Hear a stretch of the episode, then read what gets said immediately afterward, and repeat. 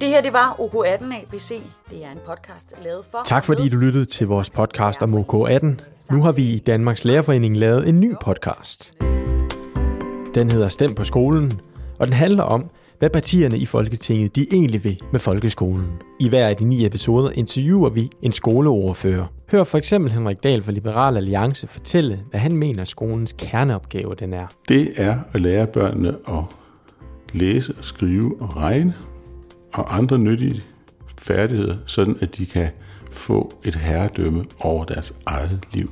Hør også Alex Arnsen fra Dansk Folkepartis bud. Skolen skal ikke lave alt muligt andet som at integrere og, og hvad ved jeg.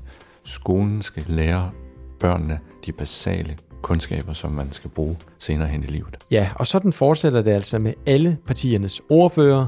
Tune ind på Stem på skolen, som er udgivet af Danmarks Lærerforening, og den er produceret af podcaststuen Bag Stemmer fra skolen. Det er Hanne Højdeke, som er lærer i Hvidovre, og så er det Rikke Bundsgaard, som underviser på læreruddannelsen i Jelling.